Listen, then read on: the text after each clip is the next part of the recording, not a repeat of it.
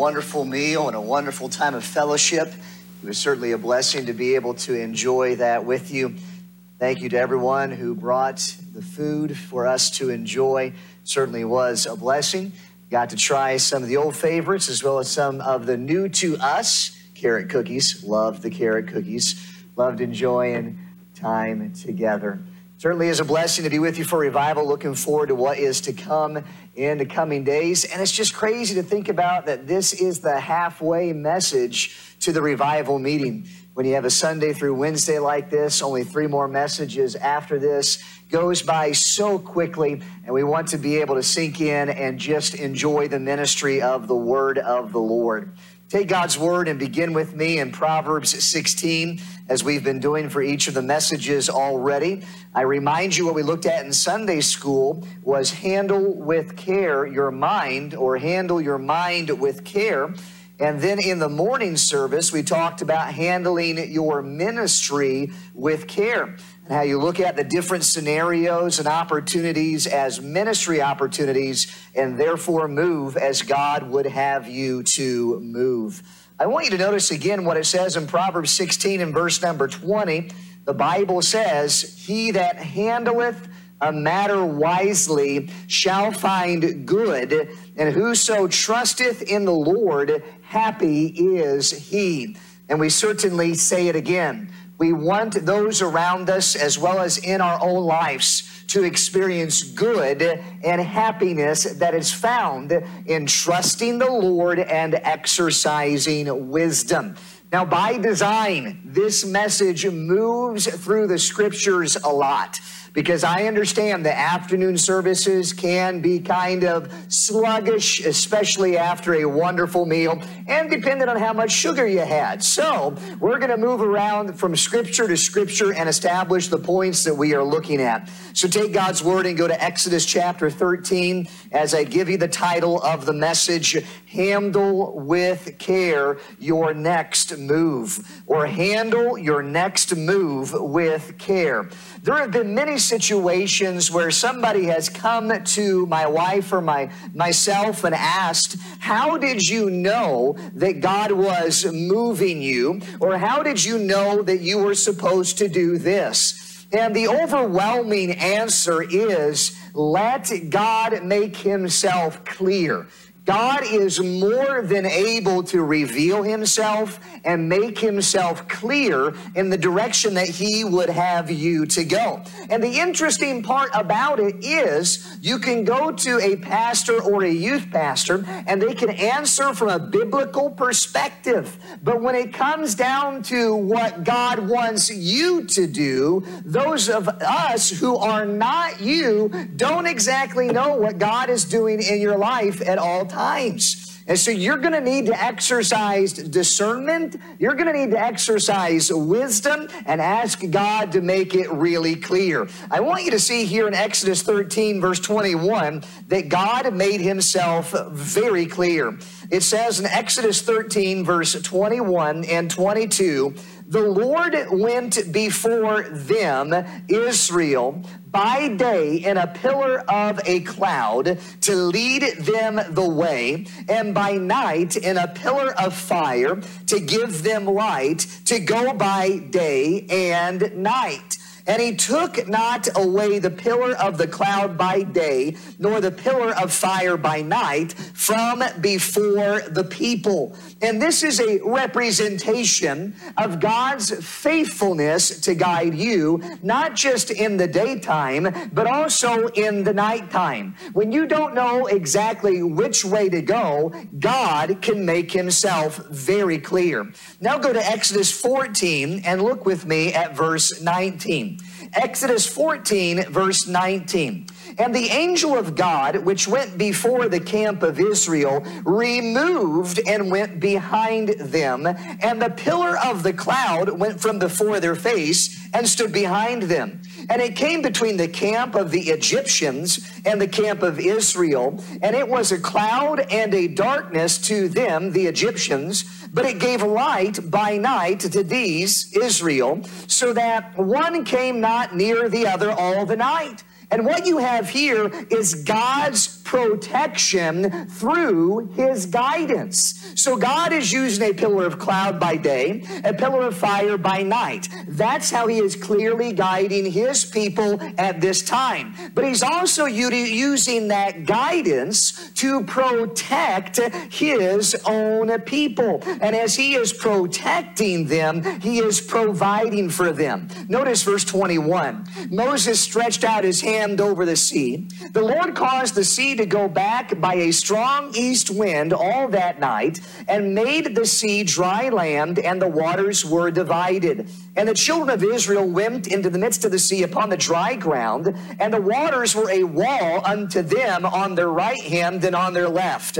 Now, get what happens after this. This is really interesting.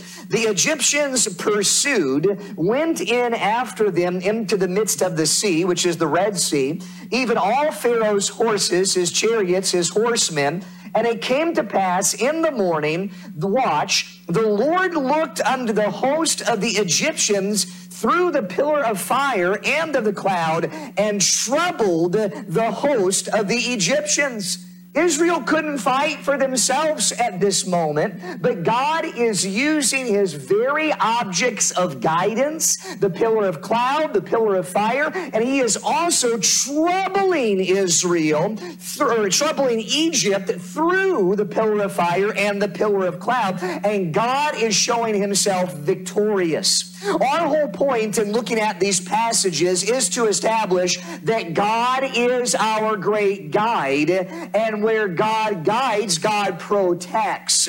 And we need to trust in His guidance where He leads us. Another passage we need to turn to is Nehemiah chapter 9. And it's really interesting that we are turning that far forward in the Word of God. Because as we are turning to Nehemiah chapter 9, we notice that God has his people doing a very big thing. They are coming back to their homeland and they are building the walls and building the gates. And eventually they are going to reestablish the temple and the city there in Jerusalem. And I think it's very interesting to note that in Nehemiah's day, they are retaining, they are remembering how God provided guidance and protection through a pillar of fire and a pillar of cloud and it was encouraging to them. And if it was encouraging to Nehemiah's day, it ought to be encouraging to our day that the Lord is clearly providing protection and guidance for his own. Notice what it says in Nehemiah 9 and verse 18. Yea, when they had made them a molten calf, referring to Israel at Mount Sinai, and said, This is thy God that brought thee up out of Egypt and had wrought great provocations, yet thou in thy manifold mercies forsookest them not in the wilderness. Pause right there. The pillar of cloud, the pillar of fire to lead them by day and night. But what if we mess up? My dear friends, this is a testament to the fact that God was merciful to his own people. When his own people messed up, God did not leave them or forsake them. God continued to guide them. Notice what it says in verse 19 Yet thou in thy manifold mercies, praise the Lord for his manifold mercies, forsookest them not in the wilderness the pillar of the cloud departed not from them by day to lead them in the way, neither the pillar of fire by night to show them light and the way wherein they should go. Thou gavest also thy good spirit to instruct them, and withheldest not thy manna from their mouth, and gavest them water for their thirst. Yea, forty years didst thou sustain them in the wilderness, so that they lacked nothing. Their clothes waxed not old, their feet swelled not. What a cool story this is. And you could think about it from this perspective. I don't know if God is leading me to do this because I don't know if I'm going to be provided for in this next step.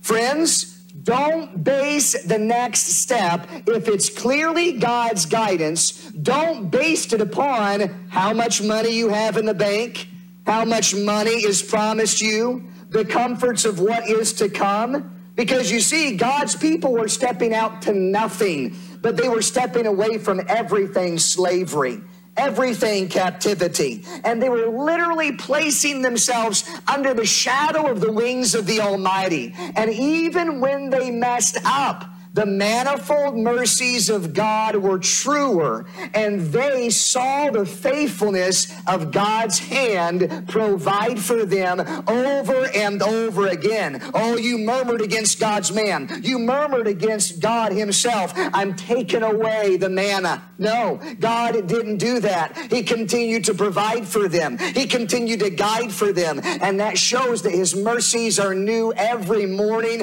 Great is thy faithfulness We don't deserve God's kind compassion and guidance, but He continues to give it. So that bids me to ask a question How does God guide? Go to Psalm 119 with me. And as I mentioned, we're going to flip through the pages of Scripture, much like we had a buffet together just a little while ago. We're going to have a buffet in the Word of God. And as we look at those Scriptures, it's all going to be based on how God guides and handling your next move with care. How do I handle my next move with care? In Psalm 119, let me show you 105, 105, 105, a very familiar verse to many. Psalm 119, 105. Thy word is a lamp unto my feet and a light unto my path. God guides us through his word, number one. Dear believer, you need the scriptures. We need the Word of God. It is our lantern. It is our light. It is that which shines in the direction that we should go. Thy word is a lamp unto my feet and a light unto my path.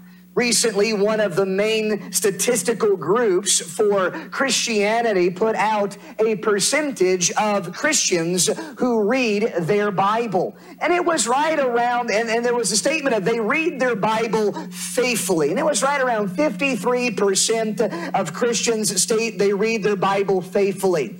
But the statistic went further that you have to understand. The, the thing that confirmed faithfulness was they had to read their Bible four times a year to be considered a faithful Bible reader. Now that opened my eyes for just a second because if you're answering this question for a statistical group, do you read your Bible faithfully? And this is how we know you read it at least four times a year. Wait a second. In my mind, that is not faithfully reading the Word of God.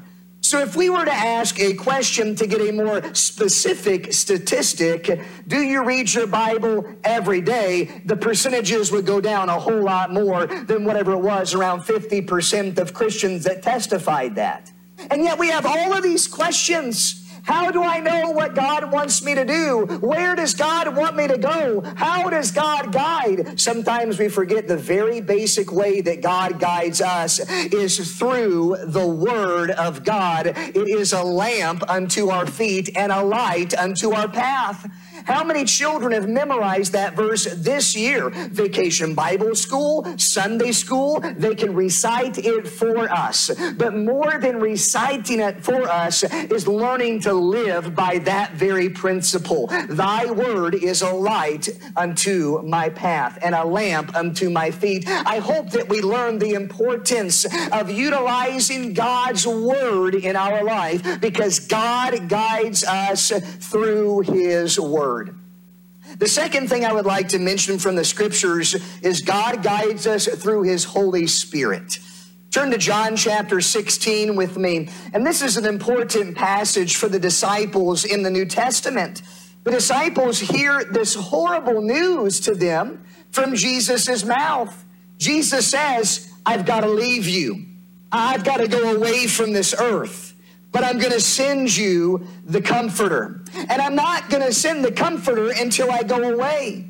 And so we read about it in John chapter 16. One thing that we note about the Holy Spirit is sometimes we like to exemplify the Holy Spirit for his work of conviction. The Holy Spirit brought conviction of sin. The Holy Spirit convicted me to do this. That is part of what the Spirit of God does. But that's not how he is introduced. He is introduced by his title, the Comforter that shall come. And how often do we let slip the fact that the Holy Spirit of God is a great comforter? He is the best comforter. He is the comforter. Notice what it says in John chapter 16.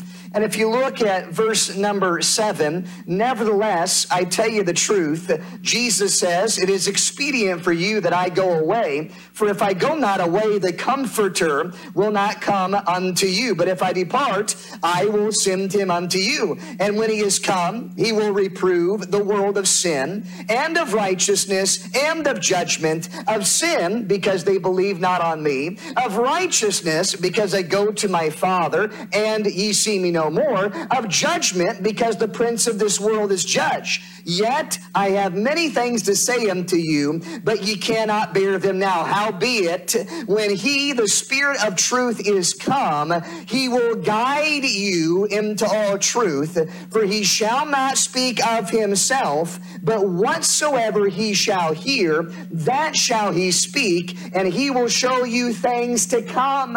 The Spirit of God is guider in truth. And I need to mention this because we live in a day where a whole bunch of new things are being stated in the name of the Spirit of God. But the Spirit of God is not coming to establish new things. The Spirit of God was come uh, to establish the truth that already was. And He was going to speak of that truth, and that's how they would know that it was the Holy Spirit. The Holy Spirit speaks truth. The Holy Spirit comforts. The Holy Spirit convicts. The Holy Spirit is somebody that we need to guide us in truth. I could sit here and tell you stories that I have learned across the nation of people who have taken this Bible, but yet narrowed into one phrase of one verse and established a philosophy to live by that was anti Christ and anti God, though they got the phraseology from the scriptures. My dear friend, the Holy Spirit will stand up in your life and put some warning signs as you are a Bible Bible student saying something about that isn't right. They are moving against the scriptures in its entirety. Holy Spirit, guide me in this truth as I am guided by your word. Again, Paul said to young Timothy, all scripture is given by inspiration of God and is profitable for doctrine, for reproof, for correction in righteousness, that the man of God may be perfect, thoroughly furnished unto all good works. The Word of God is needful in our lives. But you must understand that it can be misstated, it can be misconstructed, it can be miscon- it can be construed, it can be messed up. But that's why we go to the Spirit for guidance and get into the Word. Hey, aren't you glad that this isn't chained to the pulpits of America? Like we read about in history, we read that in England, that's what it came to, where in some of the churches, the Bible was chained to the pulpit because the only one that could look upon its scriptures was the one delivering those words to his church congregation. Aren't you glad you can open up the scriptures and see what it has to say? That way you know if an Apollos, like we talked about earlier, is standing before you. Somebody who may have fire, somebody who may have energy, but maybe doesn't understand everything to it and is missing a big chunk of it. We got the scriptures. We know Jesus has come and we praise the Lord for his words. But this is a lot of book to take in, isn't it? And by the way, it's the living word of God. And that's why you and I have to be very careful as we handle the scriptures because a preacher can say, take God's word and turn to this passage. And we can automatically shut our minds off to the message because we say, I know what that passage teaches. And at that very moment, we are limiting that passage of the Bible to our human knowledge when God says, I've got something for you from there. You ought to get excited if you know the passage we're turning to. Because God, by His Spirit, through His living word, is wanting to guide you today. He's wanting to instruct you today. And we need to learn to handle with care our next move. God guides through His word, God guides through His Holy Spirit. And then turn to Psalm 32 with me and see our third point God guides with His eye. I'm going to read the verse and give a very simple illustration after this. But in Psalm 32, I'd like you to highlight in your mind verse number 8. In Psalm 32, in verse number 8, I will instruct thee and teach thee in the way which thou shalt go. I will guide thee with mine eye. And as we consider that verse, it is heavy. It is saturated with that promise. He will instruct us. I just don't know what I'm supposed to do right now. I will instruct you. I will teach you. I will guide you with my eye. What does that mean? Husbands, have you ever been in that situation where something was said or maybe nothing was said? But you got to look across the room from your spouse and by her look, you were guided with her eye. You knew exactly what she was thinking, and she didn't have to say anything. In fact, you understood already probably what she was thinking before you said what you said. And so you've gotten really good at saying what you're saying and then not even looking at her face because you know how she is going to respond to it. And you see, that's the thing with human life, especially those of us who know what God thinks about something already. And yet I'm trying to make a move in the opposite direction. If I don't look at the features of God, if I don't look at those things that give me understanding in my way, I'm not going to have to face it right away. Therefore, I can do what I want to and get away with what I want to. And then on top of it, we're lying to ourselves thinking that we can get away with something that we are doing. For instance, along those lines, go to Luke 22 to get a real life Peter example. I love Peter because Peter reminds me of myself in so many ways. And as I study the discipleship and life of Peter, I find him very brave. I find him very strong. I find him standing at Jesus' words and saying, Jesus, I will never deny you.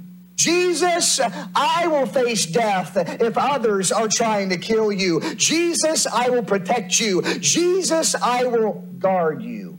What does Jesus tell Peter? Peter, before the cock crows, you're going to deny me thrice. Notice what it says in Luke 22. Look at Luke 22, verse 61. How about verse 60? Peter said in verse 60 of Luke 22, Man, I know not what thou sayest. And immediately while he yet spake, the cock crew. And the Lord turned, and notice this phrase, he looked upon Peter and Peter remembered the word of the Lord, how he said unto him, Before the cock crow, thou shalt deny me thrice. And Peter went out and wept bitterly. Could you imagine eye to eye meeting Jesus Christ in that moment of denial?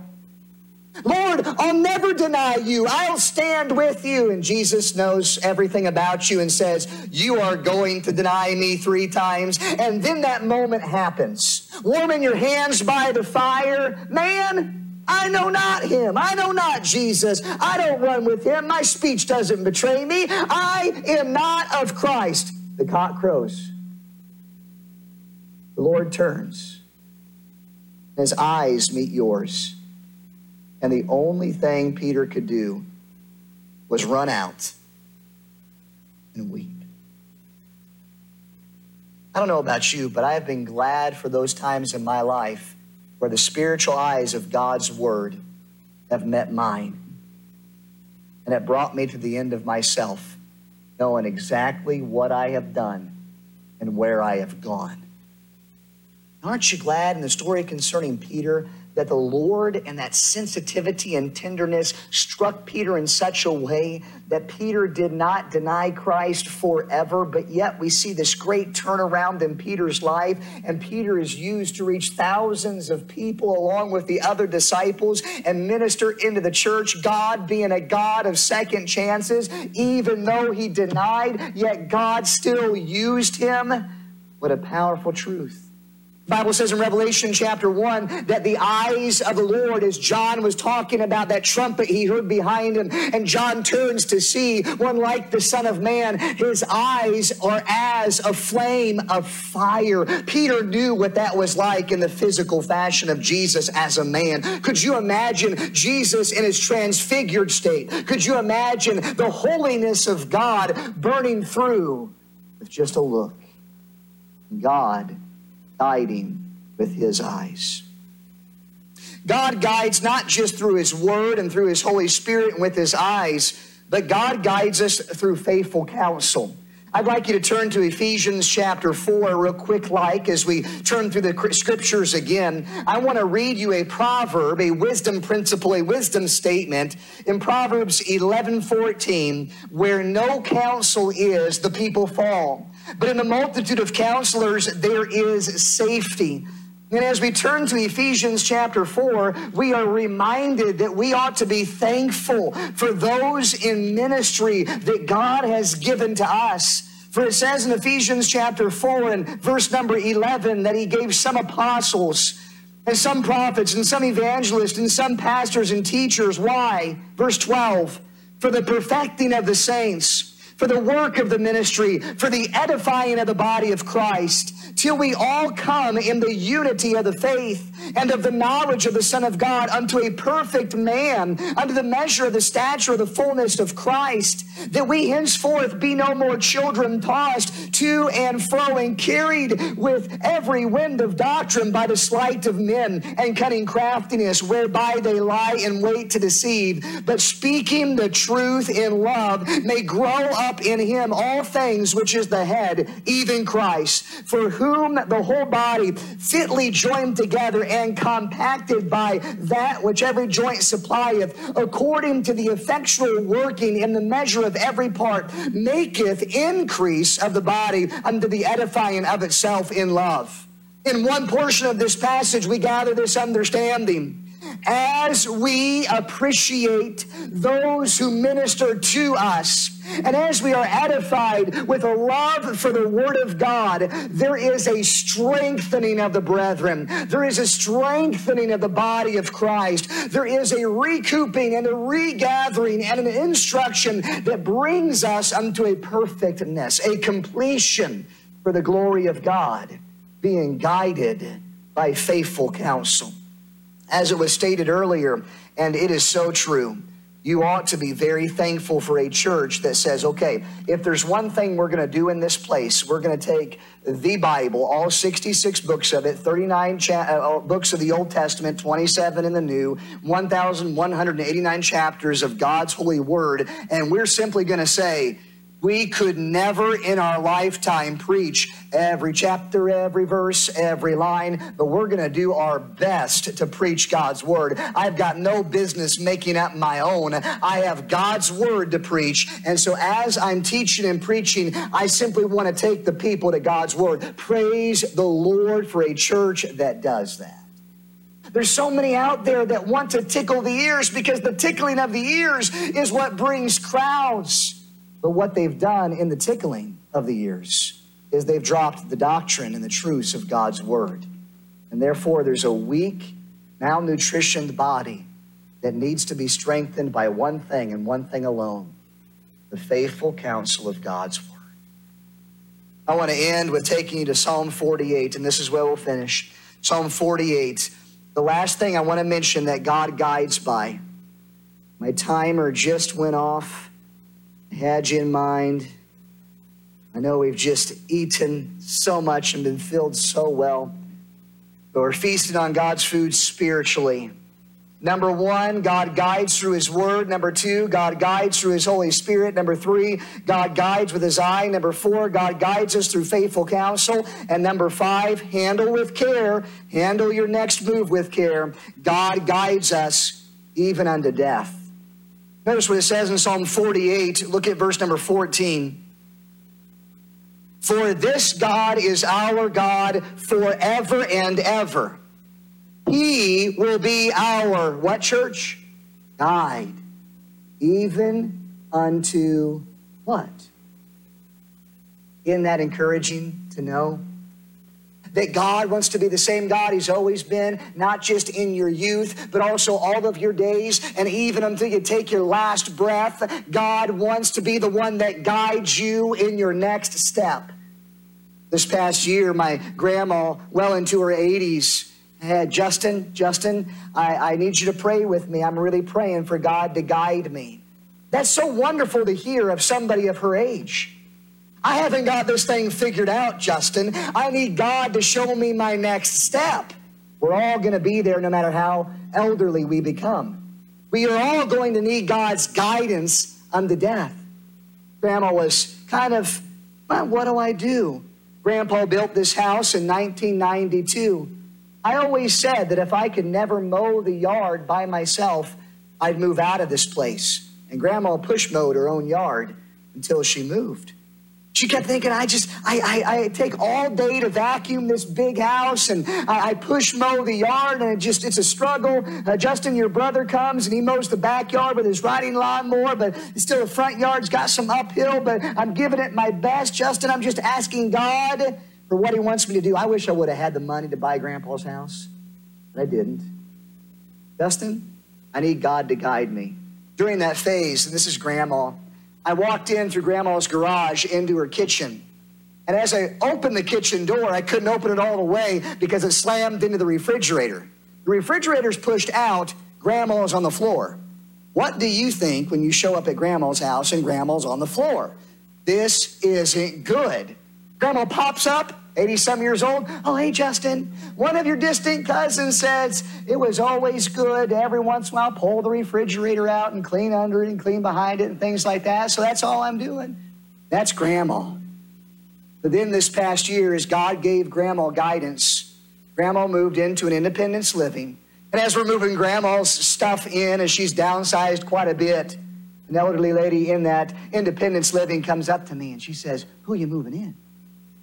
I said, I'm moving grandma in. Is she married?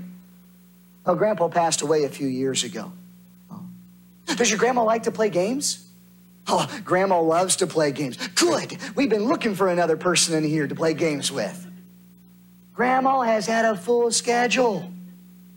I mean, if she had a calendar that she kept and had it filled in with dates and times, she's going to be at her meals because she's paying for them. But then she's got her game times throughout the day. Grandma is busy.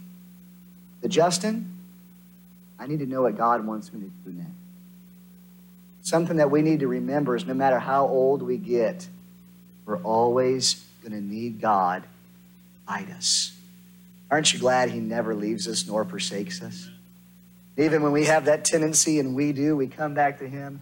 Lord, I am sorry. Thank you for your manifold mercies. Lord, I want you to lead me and show me the way.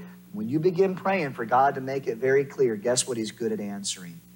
Those prayers. He will show you the way. Again, Psalm 48, verse 14. This God is our God forever and ever. He will be our guide even unto death. Guess what? God is the best guide that you could ever have. It's life. Let's pray, pray together. Our Lord, Heavenly Father.